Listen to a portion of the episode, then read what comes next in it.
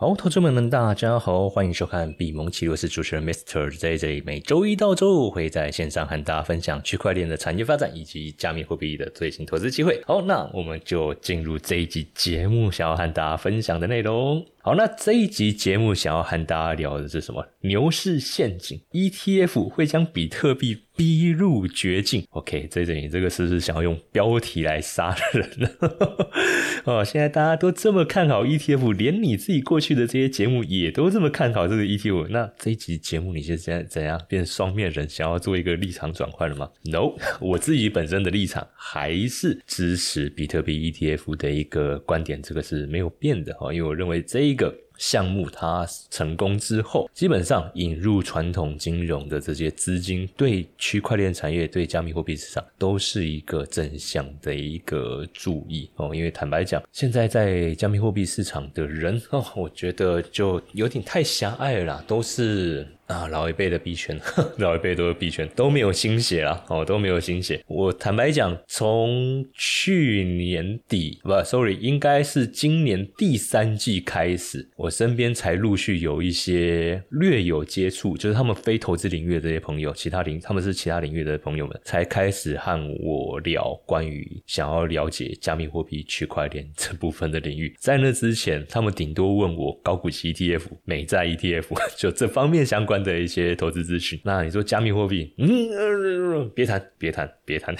他们都是很抗拒的哦，因为那段时间没办法，平台就爆雷了嘛。那连平台都会爆雷，那怎么可能还会有投资人想对这个区块对这个领域是有兴趣的哦？所以坦白讲啦，确实是需要一些新的诱因哦，来吸引哦，来吸引新的人进入到这个市场。那 ETF 哦，它的一个上市哦，它的一个上市，我认为它是对啊传统金融的投资人哦。开启一道大门哦，可以吸引到新的资金哦进入这个市场。那有资金有那我们讲有钱好办事嘛。OK，那有新的资金进来，当然对这个市场是有帮助。好，那为什么要下这个标题？这一个是 Other Heads，他在上个周末哦，就是 Christmas 啊，Christmas 的那个之前的那个周末，他所发表的一个看法。Other Heads 是谁？他是之前 b i m a x 的一个的创办人，也算是在币圈非常资深的币圈。大佬，或者说我们现在可以称他为现在是币圈 KOL，因为他已经推到幕后去了哈，推到幕后去，那他还是会有一些啊时不时的一些看法观点发表出来。好，那当然我自己本身是支持对 ETF 上市这件事抱正面看法，但是我不会说哦，我就完全忽略它可能会带来的一些负面因素哦。所以有这位大佬哦，他提出这样的一个看法，那我当然啊也是来了解一下他为什么会这么排斥啊，他为什么会这么排斥？那我也想把整个内容。和投资朋友们做一个分享。好，他在上个周末哦，他提出一个提出一个观点，就是加密货币牛市的一个三大陷阱，有三个点哦，包含现货 ETF、合规的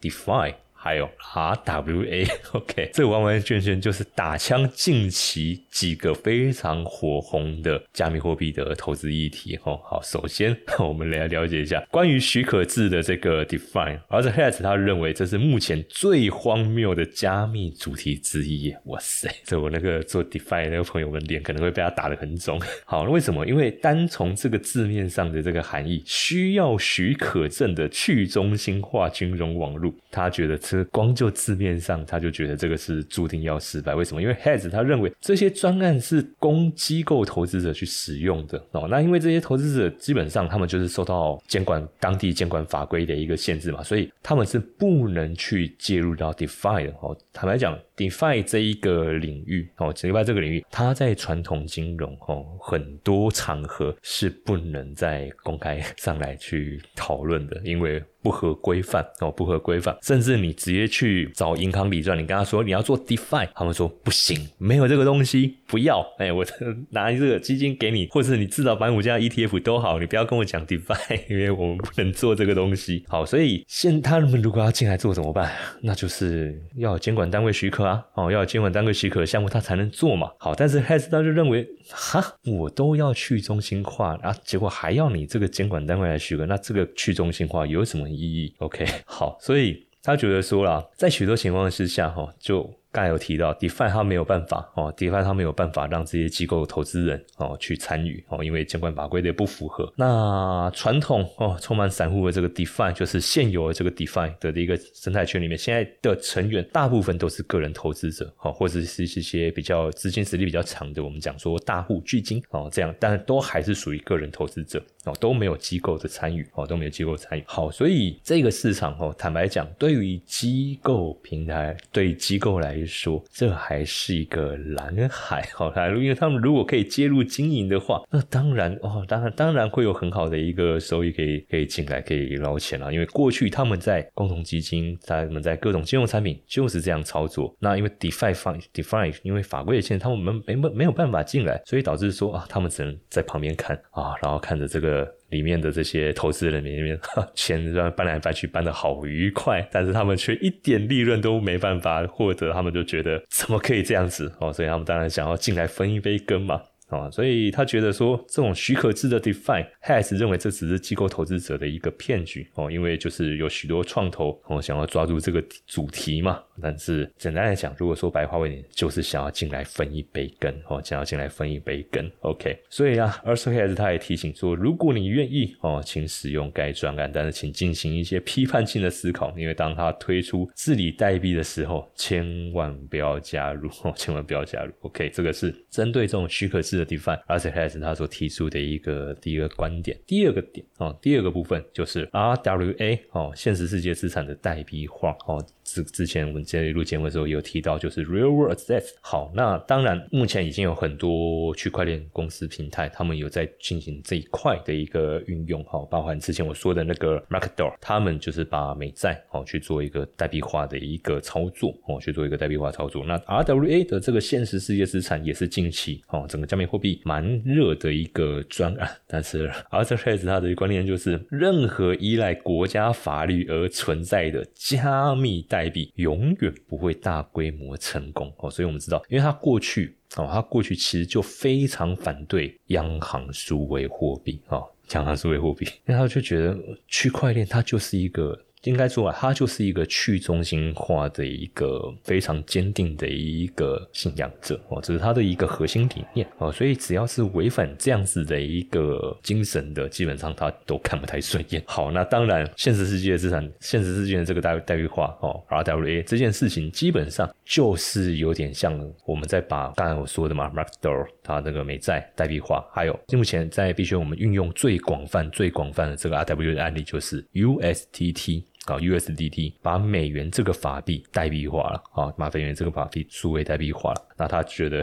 这个东西也是未来肯定也是会有问题的啦，所以他觉得说去中心化的这种公共区块链是非常昂贵的，应该说非常宝贵啊，所以他觉得不需要。国家的存在，因为他觉得这个是人类社会现在的净土，怎么可以让这些掌权者再侵入进来呢？好，所以当中心化选项存在，而且已经非常便宜，而且流动性很高的时候，为什么还要去中心化支付？为这个去中心化来支付这些溢价？哦，他以代币房地产、代币化房地产为例子哈，比如说许多年轻人他买不起自己的房屋嘛，所以如果他们可以拥有房或公寓一小部分，并登上房产阶级。这是一个，他认为这是一个很崇高的一个目标，但是也存在一个问题。首先啊，试图要建立自己家庭的年龄年轻人嘛，啊，其实并不想要位于在太空的一个房子或公寓，他们想要是真正住在里面，购买赋予不归属于财产财物这些绩效的代币哦，这些是没办法解决他们的一个现实生活中的问题嘛。当然，我找房子，我就是一开始我找房，如果不是筹资目的，我就是自住嘛。那你给我一个，给我一个不动产。产代币要干嘛？我不能住啊，没有意义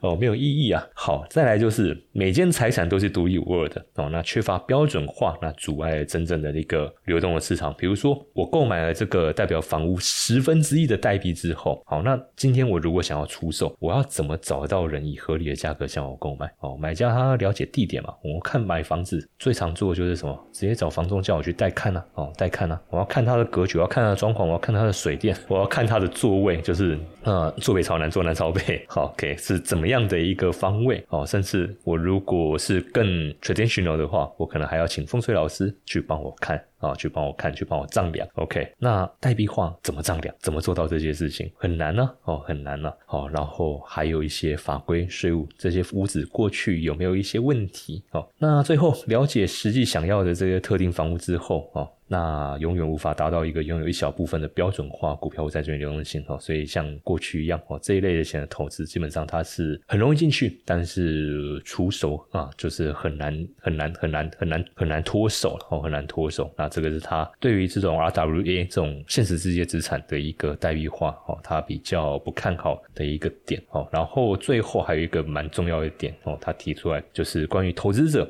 哦，他早就可以透过购买规模庞大而且流动性强的这种房地产投资信托基金，就是 REITs 哦，REITs 这个 REITs 我们自己早期也有在做哦，也早期也有在做，但是后来这些 REITs 的一个收益率没有没有其他 ETF 好嘛，相对来说比较没有没有那么好，后我们就哦没再没再注意。但是坦白讲啊，你把房地产真代币化哦，代币化，那其实也。不过就是把过去的这种瑞子再重新换个包装啊，然后再推给投资者这样子一个模式嘛。好，那其实透过瑞子它的一个流动性哦，流动性是很好的，尤其像啊台湾的还可能比较少一些，但是像美国、香港港股这部分，在瑞子的一个呃，我们讲它商品的流动性跟它的一个推广哦推动。基本上哦，基本上它的一个市场的一个流动性都蛮好的哦，都蛮好的。OK，那世界各地哈许多传统股票交易市场都有提供这方面的一个证券，而且它是由信誉良好的大型公司来管理。好，比如说好，还是回来举台湾好了，像台湾的这些律师，基本上不是国泰就是富邦。那这两个集团发的律师，你需要担心它吗？哦，因为他们自己的这些不动产。哦，就是去承租给他们旗下集团的这些这些企业嘛。哦，比如说证券公司，它要有据点；，比如说寿险公司、保险公司，它有据点，然后他就他就是把这个物件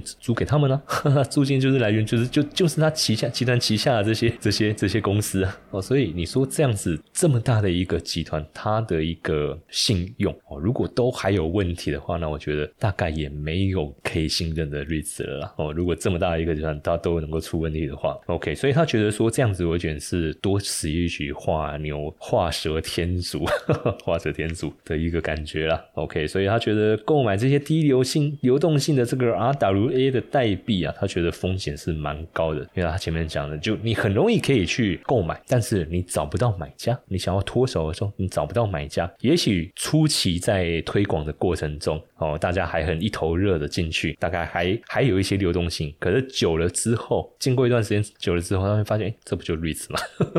？OK，那我干嘛还要弄弄弄这个东西？哦，那所以他觉得这样子的一个资本用途，他是觉得蛮糟糕的哦，蛮糟糕的哦。所以他觉得 RWA 这个部分哦，投资人也需要多留意哦，也需要多留意哦，就是不要看到他挂一个 RWA 哦，就全盘接收了哦。那债券的这种所有权的这种代币哦，这个是目前另外一种非常受欢迎的这种 RWA 嘛。表达的方式基本上就是创建代表有收益债务所有权的这种代币哦，那为这个代币持有者提供美国国库券的收益哦，最受欢迎哦。他们认为 Sturt 哦，这个是非常哦非常成功的一个经典案例，就是 USDT 哦，因为它让那些没办法获得美元银行服务的人们能够使用以太坊。哦，还有这些公共区块链哦，来取得这个数位美元哦。像我们知道一些地方第三方世界的地区哦，或者一些正在战争的地区，甚至是一些高通膨的国家哈，萨尔瓦多、阿根廷、土耳其，很多当地民众都是透过 USTT。来维持他们的生活，哦，来维持他们的一个生活。OK，因为毕竟有些国家甚至它可能会有一些外汇的一个管制，你本国人民你不能去持有外国货币，或者你可以持有，但是你数量有限，那你怎么过活？那你持有本国货币，你能买到什么东西？过不下去啊，生活过不下去啊，所以你总是得想办法。所以在民间之这种这种地区，他们民间自己本身。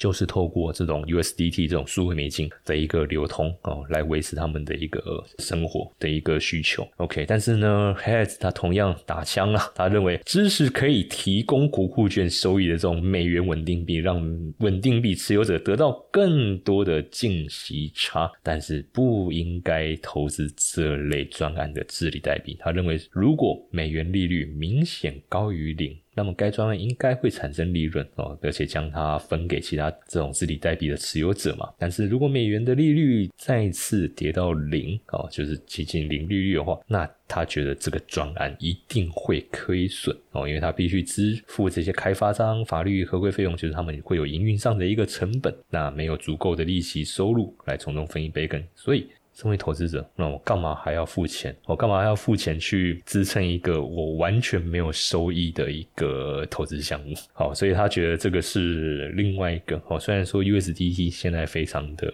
热门啊，哦，因为在整个稳定币市场，USDT 它的一个市场占比哦是高达六成，但是其实很多币圈的一些观察分析师都在讨论。哦，明年因为现在美国监管他们已经开始在行动了嘛，针对各个区块链的平台公司哦去做各种的一个调查审查，甚至就直接开罚了。OK，那 USDT Sir 他们会不会成为下一个下一批被审查的对象？这个是目前一些币圈的分析师在担心的。好，再来第三个。牛市陷阱哦，也就是今天这期节目最重要，我觉得应该也是投资朋友们最关心的，就是比特币 ETF。OK，其实它的原文是写的蛮酸的哦，写的蛮酸的哦，因为它算是有一点用叙事性的这种游记，而且还有很多反讽的字眼了。那当然，我是有找到一些比较客观，用比较客观文字哦重新描述过的哦，重新描述过的一个资料来和投资朋友们去分享。OK，那他觉得。对啊，基本上人类民使用这种其他货币资产哦，都是根据自然法则存在的嘛。像黄金，它作为一种物质，所以黄金哦，所以它就是黄金，不是因为我们说它是黄金，而是因为它的原子排列。那这些原子之间和它相互作用、普遍规律的支配。那货币是因为印在一支张纸上的这种胡言乱语，反正他就是很很讨厌这种中心化的东西哦。但是他认为它仍然是一种物质哦，不论你是否相信哦，一张纸具有货币价值，那它就是一张纸嘛。哈，OK，所以他说。如果你挖一个洞，把黄金跟一堆纸放在洞里，一百年后再回来，黄金跟纸哦，可能可能可能可能依然存在，但是比特币就完全不一样嘛。他觉得比特币是人类历史上第一种。只有透过行动，就是我们要透过网络上的这些挖矿哦、解密哦，或者是说你要有这些链上交易，它才能存在产生的这种货币资产。好，坦白讲，呃，这期我也第一透过这期节目来和投资朋友们去阐述一个观点，就是如果你对加密货币是刚进入的话。不要把比特币过度神化，比特币它会不会消失？不是没有这个风险哦。为什么？因为今天比特币它的一个运作维持是靠它的比特币网络持续运作哦，持续运作。那 하나 什么样的情况下比特币它会有消失的风险？就是当不再有人，或是剩下的人很少，没有玩家在这个比特币网络里面去从事各种项目开发、从事交易、从事应用哦，去建完去完成它的。分泰权，那如果没有这些哦，如果没有这些活动，维持比特币网络的这一群人，我们叫做矿工、矿池。OK，他们的工作就是去验证这些哦，在这个网络上所有的你不管是什么应用 NFT 这种交易过程所产生的这个交易费哦，所产生的交易费，那交易费用就是比特币嘛。OK，但是如果没有这些活动，矿工他就没有验证的需求了嘛。他就没有验证这些交易需求，那他自然而然就不会有比特币的收入。那这一个。模式最后就会玩不下去，那比特币可能就会消失。好家在目前这个网络运作还很蓬勃，还非常蓬勃发展中。暂时我们还不用担心说哇，这个网络会不会就消失掉了？哦，暂时还不会，哦，暂时还不会，因为现在还有非常多的这些应用开发哦，在正在这个生态圈里面哦进行中。好，当然 h a s 他提到观点就是他认为比特币的这个区块奖励在二零一四二一四零年左右会归零嘛，就是自然产出哦，自然产出的一个模式，所以矿工。他只能透过交易费用，就是来获得交易验证的奖励。也就是说，不管你是在做链上交易，好，还是做 NFT 的买卖，就是你在做这些活动的过程中，矿工他们要透过矿工验验证。那矿工验证完，他们会有一个 gas fee，他们会有一个手续费。好，所以网络被使用。矿工才能获得比特币收入，所以这个比特币网络它才能够持续存续下去。所以从本质上来讲，如果比特币行动，哦，就是比特币这个网络有在活动，它就有价值。但是如果两个实体之间再也没有比特币的交易，哦，那基本上矿工他们就没办法去负担，哦，没办法去负担他们要维持运营的这些成本，哦，因为我们知道这些矿石矿场它需要电力，它需要硬体设备。哦，它需要场地去维持它这些硬体设备，那如果没有，基本上它做不下去了嘛，他们就会关闭机器，网络就挂了，比特币就消失了。好，那现在全球最大的资产管理公司哦，贝莱德哦，正在玩资产积累游戏。好，他们在做什么？他们在吸纳资产，把它储存在一个他们觉得呃很安全的地方。OK，好。你知道比特币也能像 ETF 一样一样轻松存吗？明年四月，比特币的减半行情即将来临，你也想要跟上这一波热潮吗？我将会针对比特币如何聪明存出一桶金来开一堂线上课程。我将会和大家分享为什么不能透过二零二四年的减半机会，还有华尔街为什么正在拼命的存比特币，以及居然有比平均成本法更聪明的存币策略。如果呢你也对这个议题感兴趣，欢迎。报名这场免费的直播课程，点击资讯栏连接直接登记，或者是加入我们的官方 LINE 小老鼠 iu 一七八，输入关键字 AI 取得报名链接，一起来迎接比特币的牛市行情吧！接下来我讲的这些言论都是 has 哦，二是 has 哦，这位币圈大佬他的一个观点哦，他的观点 OK，那我就是尽尽可能原本的去描述这件事情。好，那他的观点就是因为贝莱德他要发 ETF 嘛，所以如果投资人哦，现在因为现在看起来就是要用现金跟他申购了，用现金跟他申购，跟他申购这个 ETF 的股份，那贝莱德他要做什么事情？他要去储存对应价值的比特币，那这会产生什么一样的一个情况？今天如果有大量的资金来跟贝莱德购买比特特币 ETF，比特币的 ETF 它就要去大量储存比特币，然后呢，这些比特币就 hold 在那个地方哦，不管是放在他那个信托的平台、机构平台还是哪里哦，反正它就是封存在那边不会动，它不会有流动哦，它不会有流动了。那这个就是他所担心的，就全部都集中在贝莱德或几个少数资产管理机构的手中了嘛。那如果比特币的这个这些加密货币，不流动，那比特币网络它后面要怎么样去存续？那这个是他最担心的一件事情哦，这是他最担心的一件。当然，他的原文是用非常讽刺性的一个字眼去描述它了。哦，因为他说，在未来嘛，西方跟中国最大资产管理公司都将持有所有流通中的比特币。哦，那当人们哦去混淆金融资产跟价值储存的时候，这种情况就会发生。哦，那因为投资人的困惑跟懒惰，人们购买比特币 ETF 衍生品，而不是购买比特币本身，所以你等于是把有价值的东西交给贝莱德了，你不是存在你自己的电子钱包。那我刚才说过，他是一位非常崇尚去中心化精神理念。的这个投资人哦，币圈元老，那你今天又把主导权交给这些资产管理公司，what？那你来做这些加密货币投资干什么？你去做传统的金融证券不就好了吗？好，那这是一点啊，啊，这是一点违背去中心化精神。第二点就是刚才我所提的流动性哦，流动性，因为就比特币就全部集中在少数资产管理机构了嘛，那他担心这样子会造成比特币网络的慢性死亡。哦，因为流动性就会越来越匮乏嘛。好，虽然说供应减少一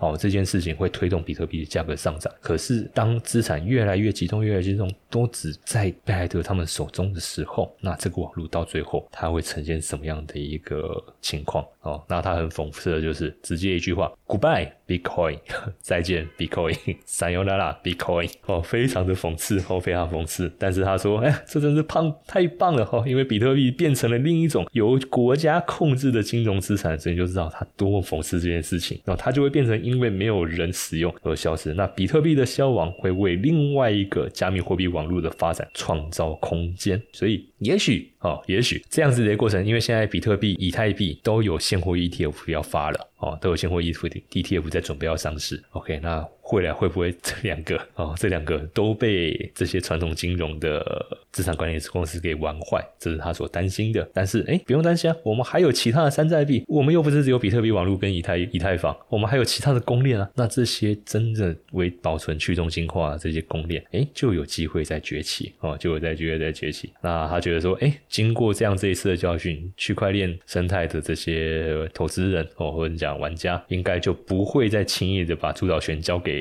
这些传统金融哦，传统金融的这些机构了吧？好，所以他觉得说，哦，在考虑如何持续的这种法币贬值之中哦，要生存下来，我们投资人哦，还是得去选择啦，哦，还是说选择，要么交易金融资产来赚取更多的法币。要么利用不受国家控制的金融体系来保住这个自己的财富哦。那如果是前者哦，那也就没关系，你就尽情的去买卖 ETF 吧哦。那这是他们存在的目的嘛？他们就是要吸引这种人。那另外一种情况就是，他建议还是去购买实体的比特币，并从交易所中提取比特币到我们自己能够掌控的冷钱。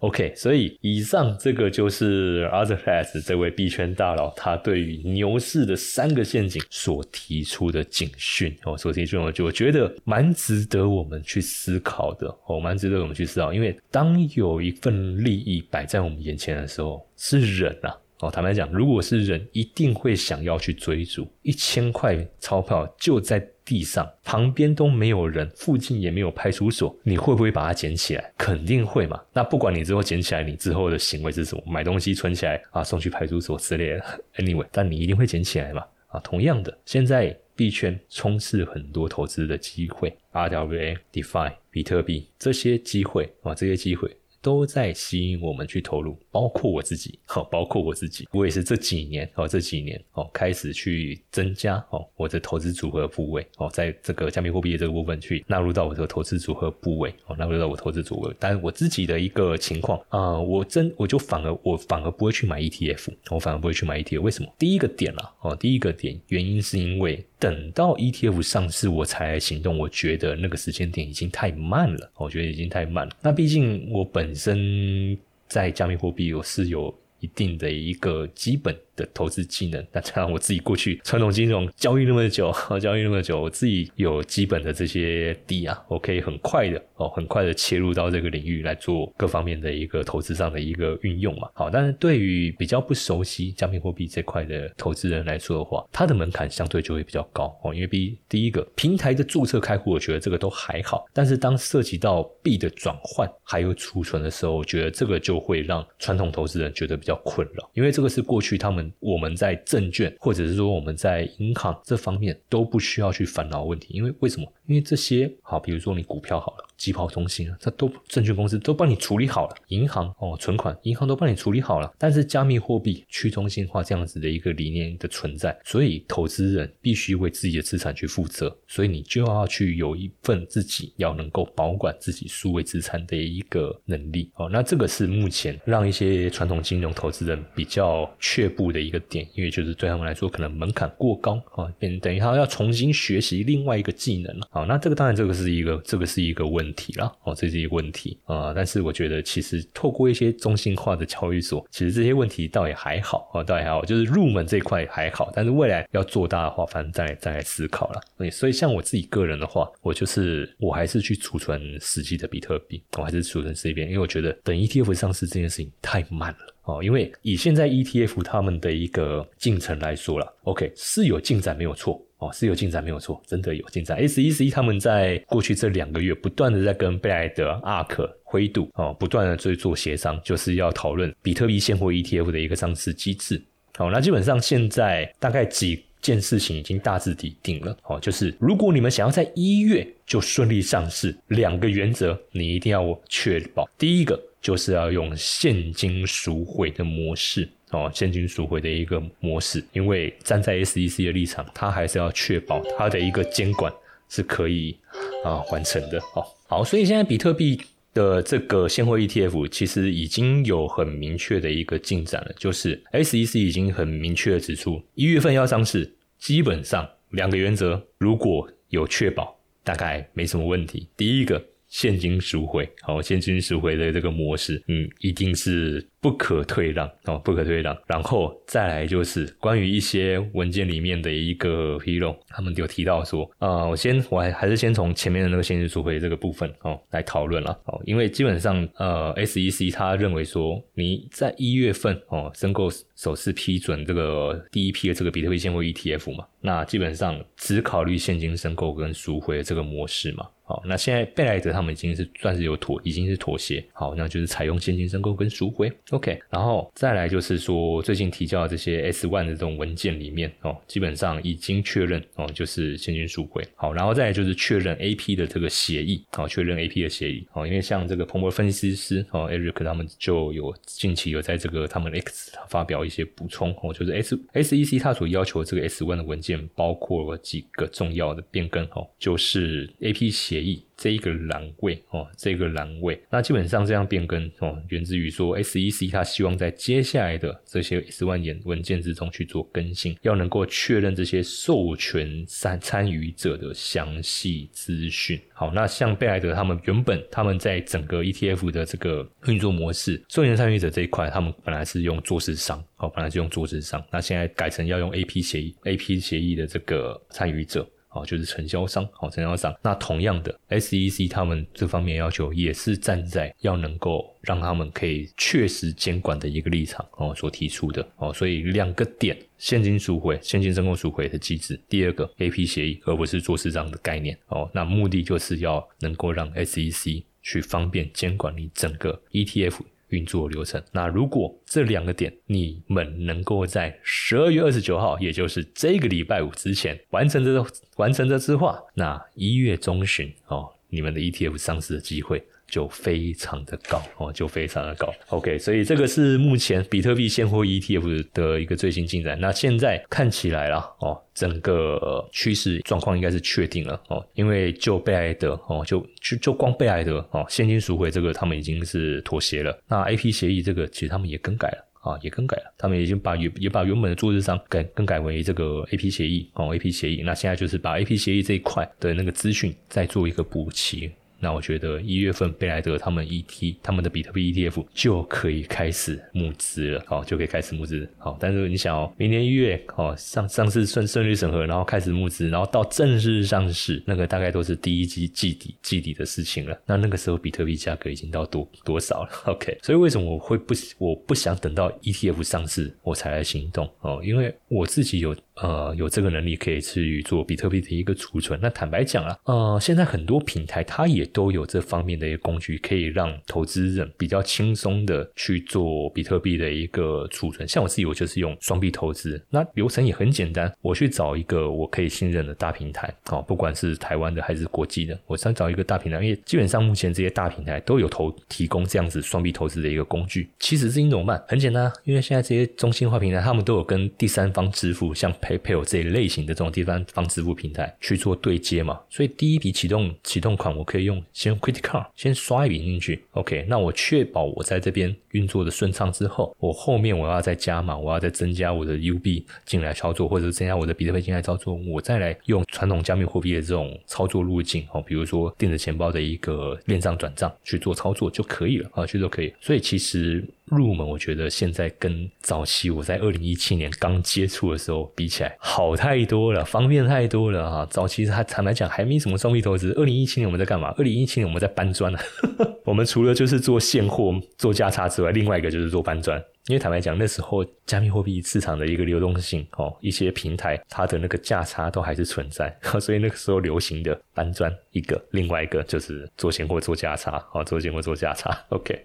但是现在有双币投资这样子的一个工具，基本上我一大概随便几千 U 下去操作，我就可以去慢慢累积我的这个比特币的一个使用哦。那当然，它跟传统那种定期定额定投又又不太一样。哦，又不太一样。因为传统定期定额，我就是得准备一笔 U 币在那边，然后时间到他自己扣款、扣款、扣款、扣款。那我要的是，因为我自己有选择权的交交易经验，所以我要的是我 U 币 parking 在那个的时间点，我还能够有一个额外的收益哦。所以基本上双币投资它就是承袭以前选择权 option 的 cover proof、cover call 这样子的一个概念的工具啊。所以来对我来说，诶，这个就是一个非常好用来运用储存我比特币、储存我数位资产哦，让它去持续增值的一个工具。OK，所以这个模式哦，这个模式哦，其实现在是我近期一直在推广哦，近期一直在推广，就是不要等 ETF 上市再行动了，太慢了哦。你去买 ETF，那时候比特币都不知道涨到哪里去了，等到它上市，搞不好比特币都快六万了，那现在四万多到六万，哎，中间那个价差，我们光做这个价差，光做这个价差就就有多少的收益了？OK，所以对于这种双币投资的一个模式哦，我有一些教学的资源，包含一些免费的课程跟影片哦，影片。那索取的方式都可以透过我们的官方赖免费索取。好，那我们的官方赖，你可以在赖好友搜寻小老鼠 i u 一七八，然后在我们那个 A Money 知识生活家这个官方赖的讯息栏输入 A I 哦两个关键字，你就可以索取到这方面的教学资源哦，教学资源哦，那这些资源都是免费，要和。投资朋友们去做分享，因为我觉得你错过这个机会，下一次、下一次四年之后，因为下一次四年之再下一个四年是比特币下一次减半嘛，但是那个时候的市场环境会不会像现在这么好？坦白讲，我不敢保证，因为我觉得。这一次的减半，它结合了几个非常棒的优势。减半本身就是一个优势。第二个，再来就是 ETF 要上市这件事情，会带来传统金融的资金。好，那这样子的一个模式，先不论刚才 Arthur Has 他所提到的那些后面的应用。但是至少传统金融的这些资金会把比特币的价格推高啊，这对我们来说就是一个机会。第三个，联准会明年要准备降息，联准会明年准备降息，那表示说传统金融那边可运用的资金又会更多了哦，又会更多了哦。原本大家可能估计大概就几百亿美金的一个资金挹注，搞不好会上千亿的资金进来，因为联准会要降，接下来要进入降息循环哦。那便宜的资金买股、炒汇、炒房，炒到最后没得炒，炒什么？炒加密货币啊，炒加密货币 ETF。又上市了，他们更方便，有更好的渠道，因为尤其是在美国，美国银行是不准。美国的法规是不准美国的银行去推行加密货币比特币，也不会让投资人去储存比特币的哦，所以一般投资人根本接触不到。但是今天如果贝莱德它 ETF 上市，银行就可以大拉大直接跟投资人推，哎，比特币 ETF 上市了，我虽然没办法让你去存比特币的现货，但是你可以直接购买这个 ETF，同样可以享受接下来这一个比特币牛市的一个红利。那这样传统金融那个资金还不买爆吗？肯定买爆啊！因为其实很多人都是想进来这个领域，但是不得其门。而入，因为可能对他们来说，那个学习门槛相对来说比较高哦，相对来说比较高。OK，好，所以我觉得这一次哦，这一次比特币哦的一个机会非常难得，因为在下一次，我觉得不见得有这么好的一个环境哦，不见得有这么好的环境，也许下一次。下一个四年哦，下一个四年不再是比特币的这个本身的一个价值的提升，而是其他应用场景所带来的一个提升。但是我觉得这件事情我们也先不做，先不做预言啦，反正先把握好这一次的一个机会。我觉得这个对我们来说才是比较重要的。OK，那今天这一期节目我们就到这边告一个段落，谢谢大家。Hello，大家好，我是币蒙奇力主持人 Mr. J J，感谢各位对我们节目的一个支持。那我们新成立了一个 Discord 群组，在这边邀请各位的一个加入。那这个群组呢，我们将会把它经营成一个加密货币投资资源的整合平台。除了时下的一些热门平台使用心得跟评比之外，还会帮大家整合重要的市场新闻与动态。当然，也会定期帮各位更新专业机构他们研究报告的一个解读。那我自己个人呢，未来也会在群组里面规划开办一些非公开的课程程。资源将会相当丰富，所以非常期待各位的加入哦！加入的方式只要在赖好友搜寻小老鼠 i u 一七八，进入我们官方赖 A Money 知识生活家，在我们的讯息栏里面输入 D C 就可以取得加入群组的连接喽。